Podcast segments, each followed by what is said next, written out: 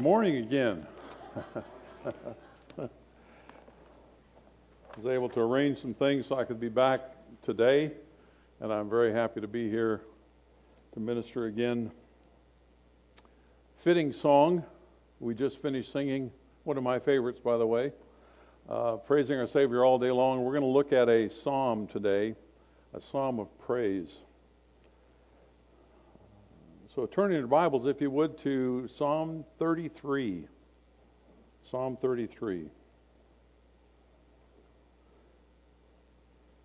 You've been taught well in Scripture here in this place. So you know that these Psalms are hymns, they are poetry, they were sung. They were sung publicly Thanksgiving in the Old Testament was almost always done publicly in the temple or the tabernacle earlier on. And they have structure.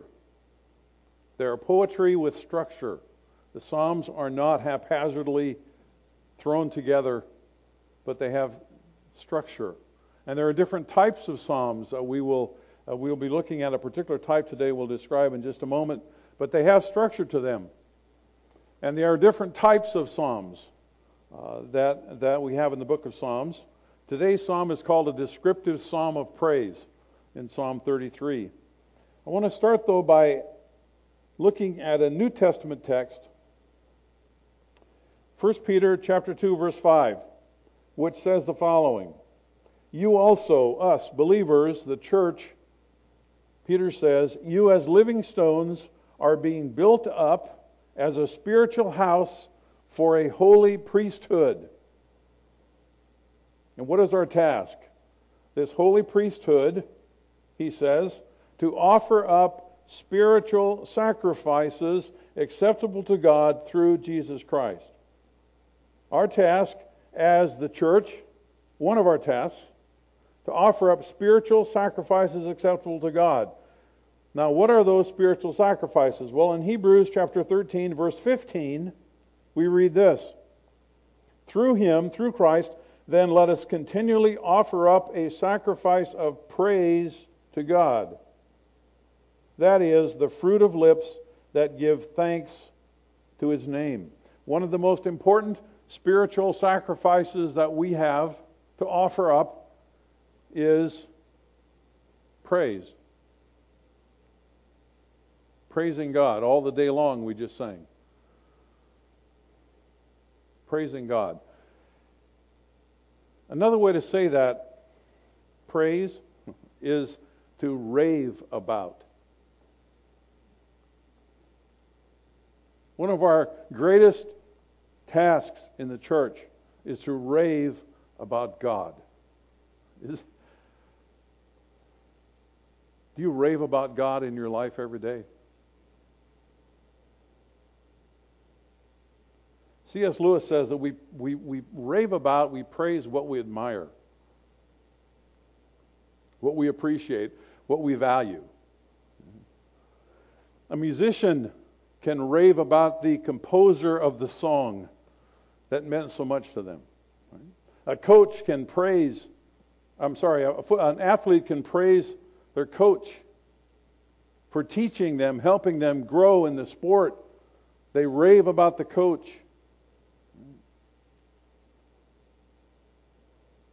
What should we be raving about? I want to read some verses in Revelation, last book in the New Testament. If you want to turn there, be great to look at this. Roman, uh, Romans, sorry, Revelation chapter five. Listen to what heaven raves about. Revelation chapter five. Beginning verse 9. This, these are the four living creatures, the 24 elders in, in, in heaven. They sang a new song, verse 9, saying, Worthy art thou to take the book and to break its seals, for thou wast slain and didst purchase for God with thy blood men from every tribe and tongue and people and nation. Note that. There's going to be somebody in heaven from every tribe and tongue and people and nation, every language, every group. And thou hast made them to be a kingdom of priests and priests to our God, and they will reign upon the earth. And I looked, and I heard the voice of many angels around the throne, and the living creatures, and the elders, and the number of them was myriads of myriads and thousands of thousands, saying with a loud voice, Worthy is the Lamb that was slain to receive power and riches and wisdom and might and honor and glory and blessing. And every created thing, notice this, every created thing which is in heaven, on the earth, and under the earth, and on the sea, and all things in them, I heard saying, To him who sits on the throne, and to the Lamb be blessing and honor and glory and dominion forever and ever. And the four living creatures kept saying, Amen. And the elders fell down and worshiped. What is heaven occupied with? Praise. Raving about God and what He has done and who He is. I would encourage you, I would challenge you, I would plead with you to make this a core part of your every single day life. That you are praising God, raving about God. He is our life. We've been talking the last couple of Sundays about His grace and about truth. He is all of those things. He is definitely, as we just read in Revelation, worthy of our praise. So in Psalm 33, we have what is called a descriptive psalm of praise. Now, again, as I said, these psalms have structure. So let me give you the outline quickly. This is a very simple outline of Psalm 33. Verses 1 to 3, this is the pattern of this kind of a psalm. You have a call to praise, you have a cause for praise, and then you have a conclusion of some sort. So in, in this psalm, verses 1 to 3 is the call to praise. The call to praise. Verses 4 to 19 is the cause for praise, and we'll look, we'll look at that and break that down a little bit more in a minute. 4 to 19 is the cause for praise, and then verses 20 to 22 is the psalmist's conclusion when he brings it all together. Now, as I said, praise in the Old Testament was done in public. And who, now let's look and see who is being called upon here to praise the call to praise. Let's read verses 1 to 3.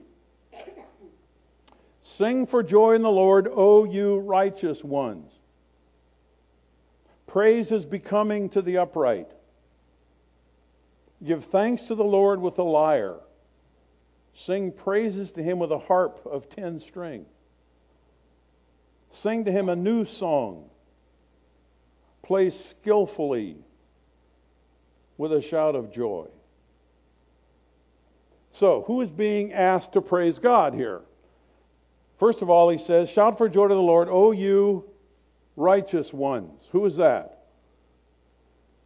That's us. God's people. Old Testament, New Testament. God's people, O you righteous ones, us, are being called upon to praise God. Sing for joy in the Lord praise is becoming. Now, I, I, like a word, a different word here, which I think expresses this more easily, probably for us to grab a hold of, and that is, I would use the word praise is fitting. Praise is fitting to the upright. In Psalm 147, verse 1, we read this Praise the Lord. It is good to sing praises to our God, for it is pleasant, and praise is fitting.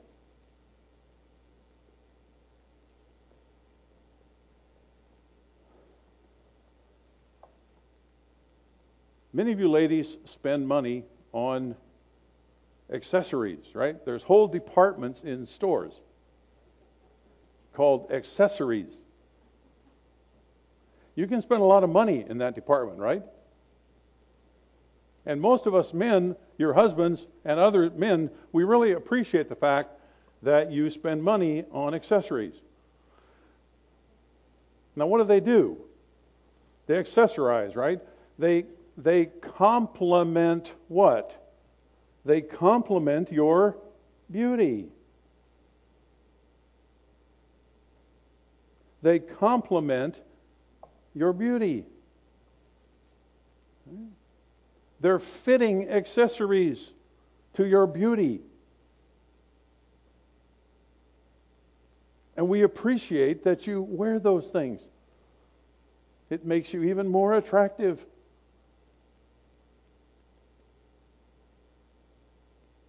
What is a fitting accessory to a child of God? According to this text. Complaining, whining, grouchiness,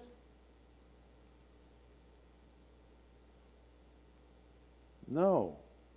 In fact, in Ephesians chapter 5, verses 3 and 4, listen, listen to what Paul says in Ephesians 5 by way of contrast.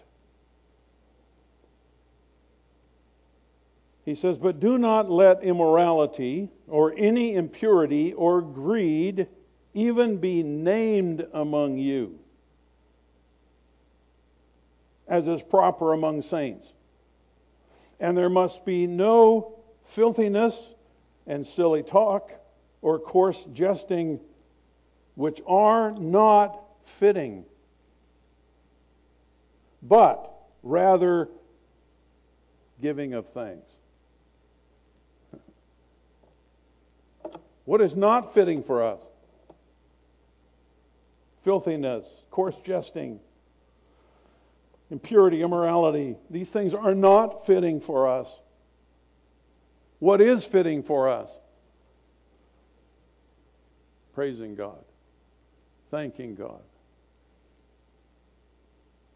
as a pattern, habitual pattern of our lifestyle every single day. Praise is fitting. Complaining is not. Whining is not. Fighting is not. Gossip is not. When you're praising, it's hard to be complaining at the same time, isn't it?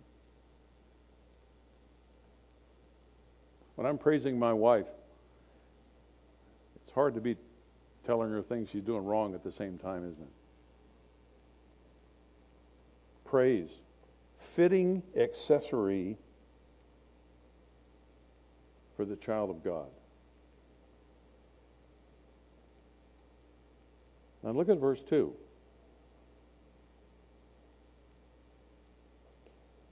Give thanks with a lyre, which was an ancient stringed instrument. Sing praises to him with a harp of ten strings.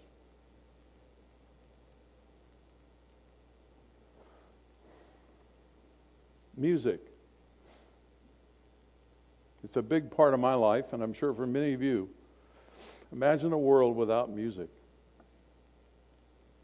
I, I can't even, I don't want to think about a world without music. Sing praise, give joy with music, with instruments here, right? It's okay to use instruments to praise God. Which instruments? now, as many of you know, in recent times, there's been a lot of discussion in churches and music, uh, music and worship about what style of music, what style of song, what what kind of instruments are appropriate or not appropriate in the, in the church and singing and music. We even had a few years ago a term called worship wars terrible term. But you know, you get the drift. And maybe I don't know if you've wrestled with that here a lot, but I, I've been involved in some music in churches where that's been a problem, and that's been a there's been a lot of contention about music style. Should we be singing contemporary songs? Or should we sing old hymns only? Should we only have piano? Should we have organ? Should we have other kinds of instruments? There's an Old Testament scholar, Ron Allen, who's studied the topic of worship, particularly worship in the Old Testament, a great deal, and he's written several books about the subject of worship. He was a, a grad student at Dallas Seminary when I was there as an undergraduate. And he came to Bryan College, where I teach, a few years ago, and said something that I was unaware of. As he has studied worship and music and instruments over in the Old Testament. I found this very, very helpful and enlightening. Now, you know there's a lot of different instruments mentioned in the Old Testament. We have two mentioned right here the lyre and the harp. But you know there are trumpets in the Old Testament. There are other kinds of instruments that are talked about that were used in worship in, in, in the Old Testament in singing psalms and so forth. And Ron Allen said, none of the instruments in the Old Testament that are mentioned that were used actually in music and worship, none of those were native to the Hebrews. They were all brought in from other surrounding cultures and readapted, reused, and changed to be used in the worship of Yahweh in the Old Testament. I found that very, very interesting. None of these instruments were native to the Hebrews. They brought them in from other places, other cultures, and used them in the worship of Yahweh in the Old Testament.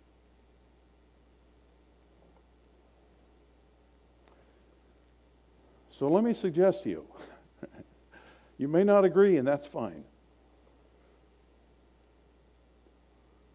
But any instrument can be used to worship God.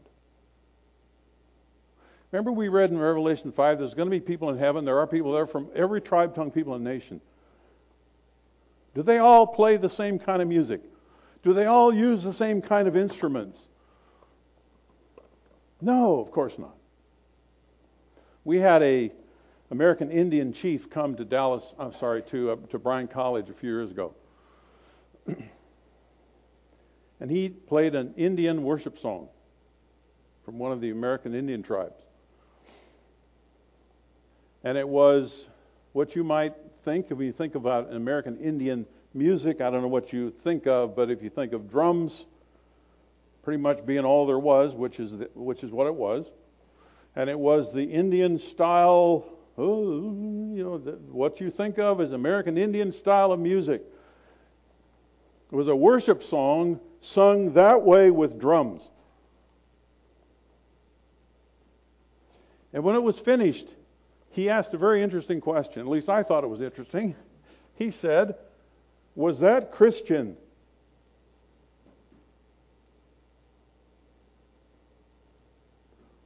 Hmm. Is that okay? Right? Is, is, that, is that an acceptable, fitting way to worship God? I think so. May not be your style, or my style, preferably, but can we not bring into the worship of God, as they did in the Old Testament, instruments from all over the place and use those, refashion those into ways that lift Him up and praise God? I think absolutely that we can. And as a musician, that is very encouraging to me. I have good friends who play electric guitars really well, and I'm really glad that they can use those to praise God. And you can also praise God with no instruments. I was listening to a, a sermon coming up here from one of our brethren in the Church of Christ, and they don't use musical instruments. They were singing a cappella. Was there anything wrong? Of course not. You can praise God however you want to. Just do it. Sing to the Lord. Now, notice in verse 3 sing to him a new song.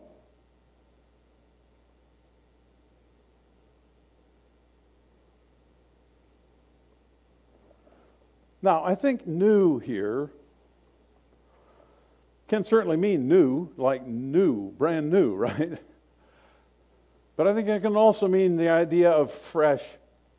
Sing things in a fresh way, a different way, a new way. One of the things that's happening in, in some contemporary music now, which I really appreciate often, is that some of the older hymns, older songs, are being redone with different tunes or different melodies, different rhythms in fresh ways. I think that's fantastic.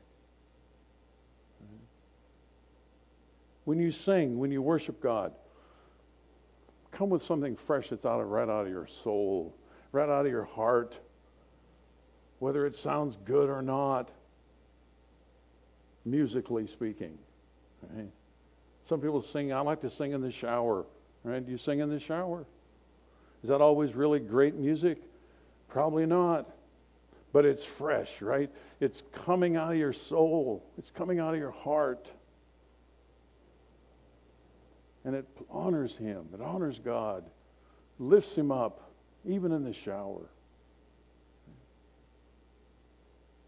Sing songs that are new, that are fresh, that are coming out of your heart, that are, that are spontaneously expressions of your love and your praise to God.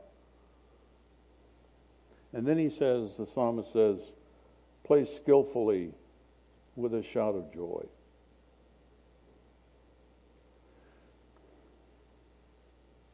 Does that mean you have to be a professional musician? If the only way you can really praise God is to be, you know, really, really, really good. If that were the case, it would leave most of us out, right? because we're not necessarily professional quality musicians. But I think he is saying, make it as good as you can. make it as good as you're able to, because he's worthy of that. He's, God's worthy of the best you've got. And, may, and, and, and that's going to vary across this room right here. Some of you can sing well. Some of you can't sing all that well. I have friends who can't carry a tune in a bucket, right? They can still sing from their heart in praise to God. And He's pleased and He's lifted up. Make it as good as you can. Don't settle for anything less just because it's for Jesus. Make it good. Make it as good as you can. Do it as well as you can. Lift him up. Praise him. That's a fitting accessory for our lives. Now, notice he says, with a shout of joy. Do you do much shouting in this place here? Probably not, I would guess. Most of us evangelicals who are just nice, biblically trained people, we find it kind of uncomfortable sometimes even to lift our hands, let alone shout.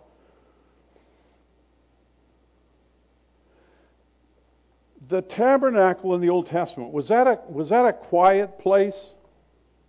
If you, were to, if you were to walk into the tabernacle in the Old Testament, would it have been a quiet place?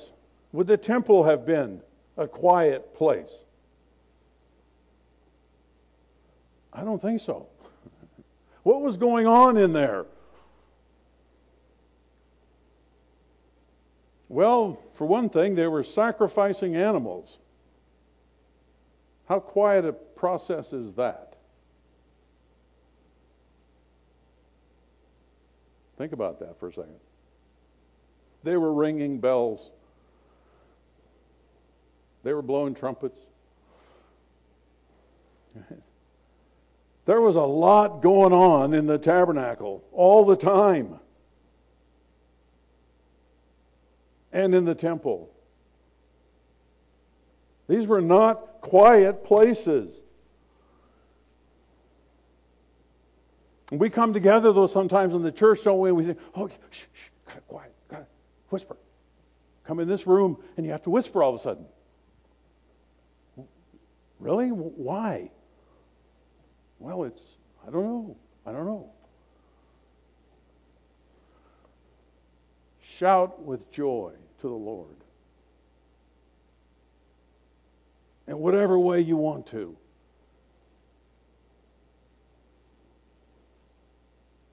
Including in the shower.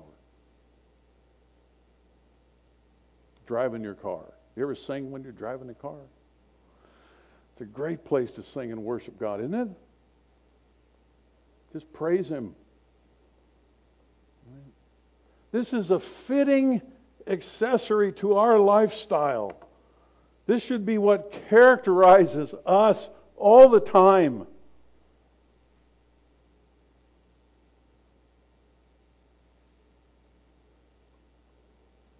That's the call to praise. And I hope that it's calling you right now in your life to praise God. Now, why? These Psalms always, after telling us to praise God, we should praise God continually, shout for joy, make it skill, make it, uh, do it skillfully. Why? So the Psalm now in verses 4 to 19 is going to tell us why we should be praising God this way. What is our cause for praise? So, beginning in verse 4 through verse 19, we have the cause for praise. But let me break this down a little bit more. Verse 4 says, The word of the Lord is upright, or another way to say that is, the word of the Lord fulfills itself. The word of the Lord is upright, it fulfills itself, and all his work is done faithfully, in faithfulness. That's verse 4. Now, verses 6 through 12 in this psalm amplify verse 4. Verses 6 through 12 amplify verse 4. Then let's read verse 5. He loves righteousness and justice. The earth is full of the loving kindness or loyal love of the Lord. Verse 5 is amplified in verses 13 through 19. Verse 5 is amplified in verses 13 through 19, and then we have the conclusion, verses 22 22. So let's look at verse 4. The word of the Lord is upright. The word of the Lord fulfills itself. It's absolutely dependable. His word, his work is done faithfully, in faithfulness. In Psalm 119, verse 90, David says, Thy faithfulness continues throughout all generations. Thou didst establish the earth, and it stands. God's work, God's word, is absolutely reliable and faithful. You may have heard about the young man who was learning how to be a paratrooper. This was going to be his first jump. And his instructions were the following Number one, jump when you're told. Number two, count to ten and pull the ripcord. And if the parachute does not open, pull the second ripcord and open the second chute. And number four, when you land, a truck will be there to pick you up and take you back to the base. Plane took off.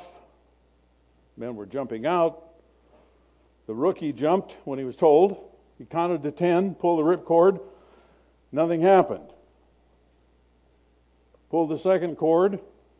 Second chute didn't open.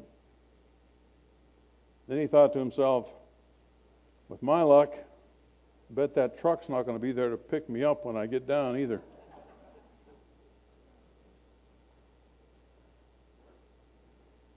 God's word is not like that. God's word is faithful. Look at verse 6. By the word of the Lord the heavens were made. By the breath of his mouth all their host. He gathers the waters of the sea together as a heap. He lays up the deeps in storehouses. Let all the earth fear the Lord. Let all the inhabitants of the world stand in awe of him. For he spoke, and it was done. He commanded, and it stood fast. The Lord nullifies the counsel of the nations. He frustrates the plans of the peoples. The counsel of the Lord stands forever. The plans of his heart from generation to generation. Blessed is the nation whose God is the Lord, the people whom he has chosen for his own inheritance. God spoke and it happened. In Genesis 1, God said, Let there be light. And what happened? There was light. Immediately. God speaks and things happen. God created it all, spoke it into being.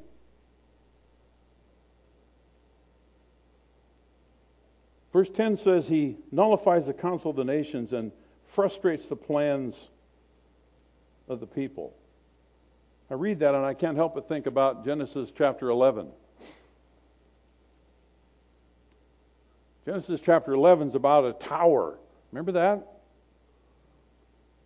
People came together and they said, We're going to build a tower to heaven. God had told them to be fruitful, multiply, and what? Fill the earth. That's what God said to do. Be fruitful, multiply, and fill the earth. Man then said, No, no, we're not going to do that. We're going to come together. We're going to come together. We're going to build a tower to the heavens, a tower to ourselves.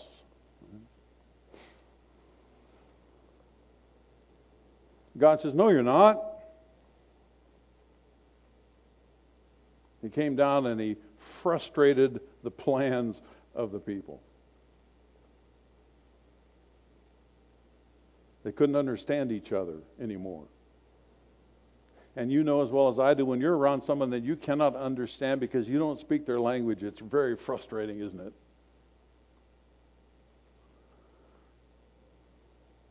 My son in law is from Brazil, speaks Portuguese. I've been trying to learn some Portuguese. And when I see his dad, wonderful, dear man, and we sit together, and I can't talk to him. And it's so frustrating because I want so much. I have my dictionary, you know, and I try. He tries, you know, a little English, trying to figure out how to. We have so much we want to say to each other. And it's so frustrating.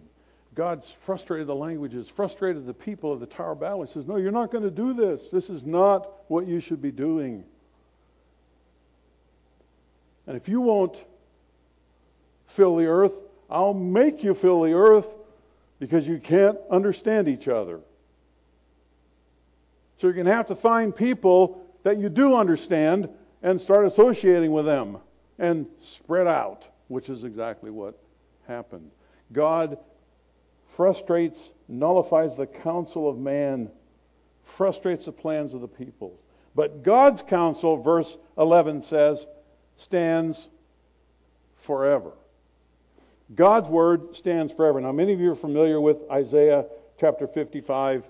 Let me read these verses, verses 10 and 11 of Isaiah 55, well known verses, but they're worth reading and thinking about again. For as the rain and the snow come down from heaven, and do not return there without watering the earth, and making it bear and sprout, and furnishing seed to the sower, and bread to the eater, so shall my word be which goes forth from my mouth. It shall not return to me empty without accomplishing what I desire and without succeeding in the matter for which I sent it. God's Word accomplishes everything that He says that He wants done. And it's faithful, and you can rest in it and rely upon it. Isn't it interesting that we as believers can have a prophecy conference You ever been to a prophecy conference? Look in the Word of God. If you take it at face value, as I, I try to do, it talks about things that haven't happened yet. I think it does, anyhow. It talks about things that are still future, and it talks about a plan. God evidently has a plan, as He's always had a plan, and He's working His plan. And He's telling us a little about it in certain texts of Scripture, things that are not yet, haven't yet happened, but are going to happen. How can we have such a thing as a Buddhists do not have prophecy conferences?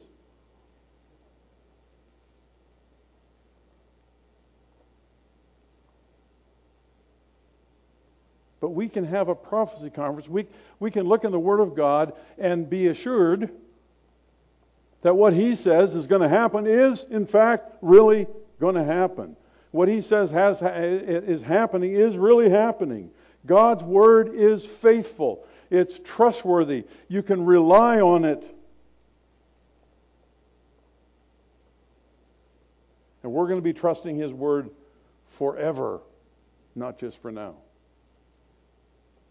As I said last time, his grace. We're going to be standing in God's grace forever not just right now. God's word is absolutely faithful and stands forever. His plans from generation to generation. Now look at verse 5.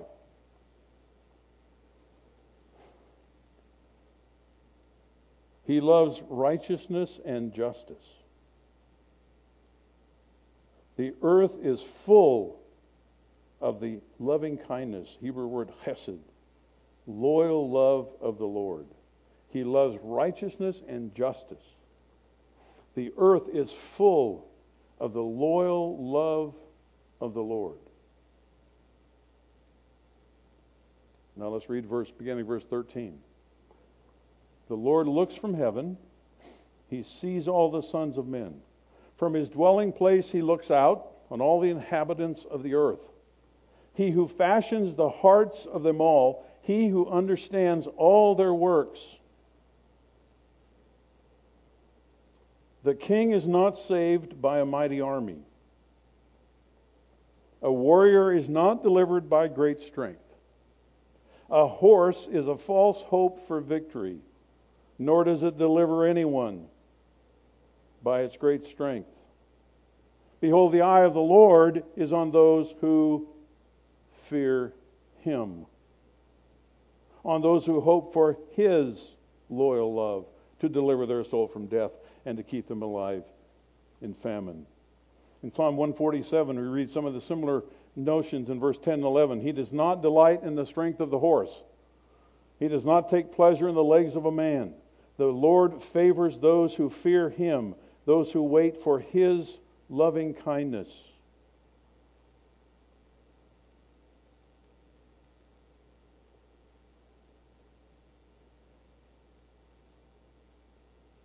God who knows all things, who made us.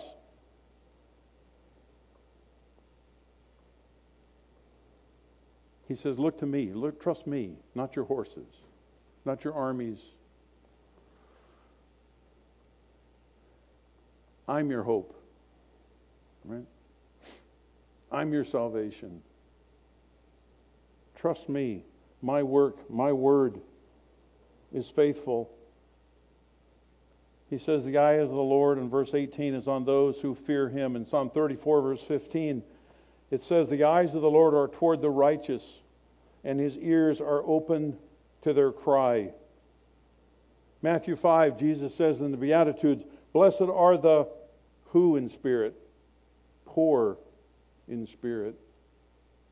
For theirs is the kingdom of heaven. Second Chronicles 16, verse 9, The eyes of the Lord move to and fro throughout the earth, that he may strongly support those whose heart is completely his. The eye of the Lord is on those, verse 18, who fear him, who hope for his loyal love to deliver them.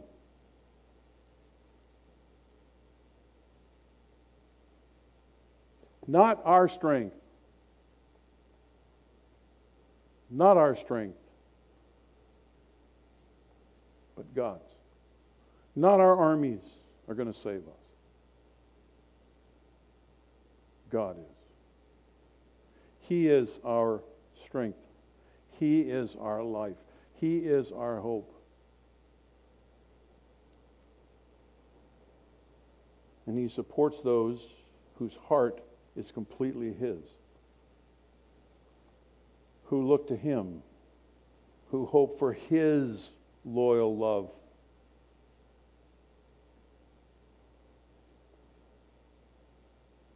So the psalm ends with these words Our soul waits for the Lord. He is our help and our shield. Many of you know that great verse, Psalm 46, verse 1. God is our refuge and strength, a very present help in trouble. What a great passage. Here he says, Our soul waits for the Lord. He is our help, our shield. Our heart rejoices in Him because we trust in His holy name. Let thy loyal love, O Lord, be upon us, according as we have hoped in thee. He is our help. He is our shield. He is our strength. He is our life. He is everything. Think of that hymn. My hope is built on nothing less than Jesus' blood and righteousness. You believe that? I hope so. Your hope is only found in Him.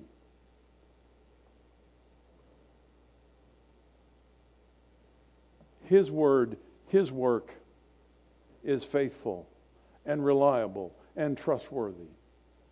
If it's not, then we're in really big trouble. If God is really not sovereign over his universe, then we're in deep trouble. We have then no real hope. But he is. Right? He created it, he's spoken into being, he is, and he's faithful in it, and he has a plan and he's working his plan. And nothing in heaven or hell is going to stop that. He's building his church all over the world. I read recently that in not too many more years, there's going to be more believers in China. The church is exploding in China there's going to be more believers in China than the entire population of North America. Did you hear that? There's going to be more believers in China than in the entire population of North America. A lot of people in China. God is building his church, and nothing's going to stop it.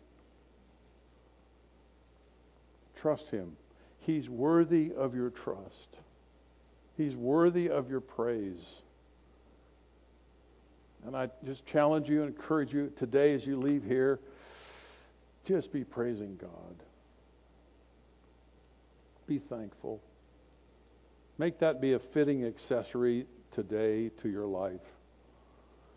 The people around you will see, boy, that person, that, ah, I see something in them. And it's good. It's good. Let's pray. Father, thank you. Thank you that you're a great God.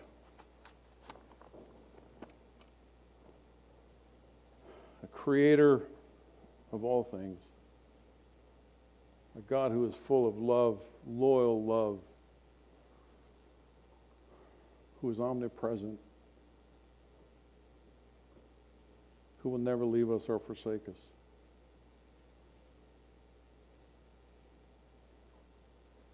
Give us a new, fresh awareness of that this morning. Help us to be people who know that you're a God who is worthy to be praised and who worship you, who praise you as a lifestyle for our lives every day. Thank you for loving us. Thank you for your grace. Thank you for truth. Trust our lives again, our families, our work this week, all that we do, we commit again back to you. And we thank you. In Jesus' name, amen.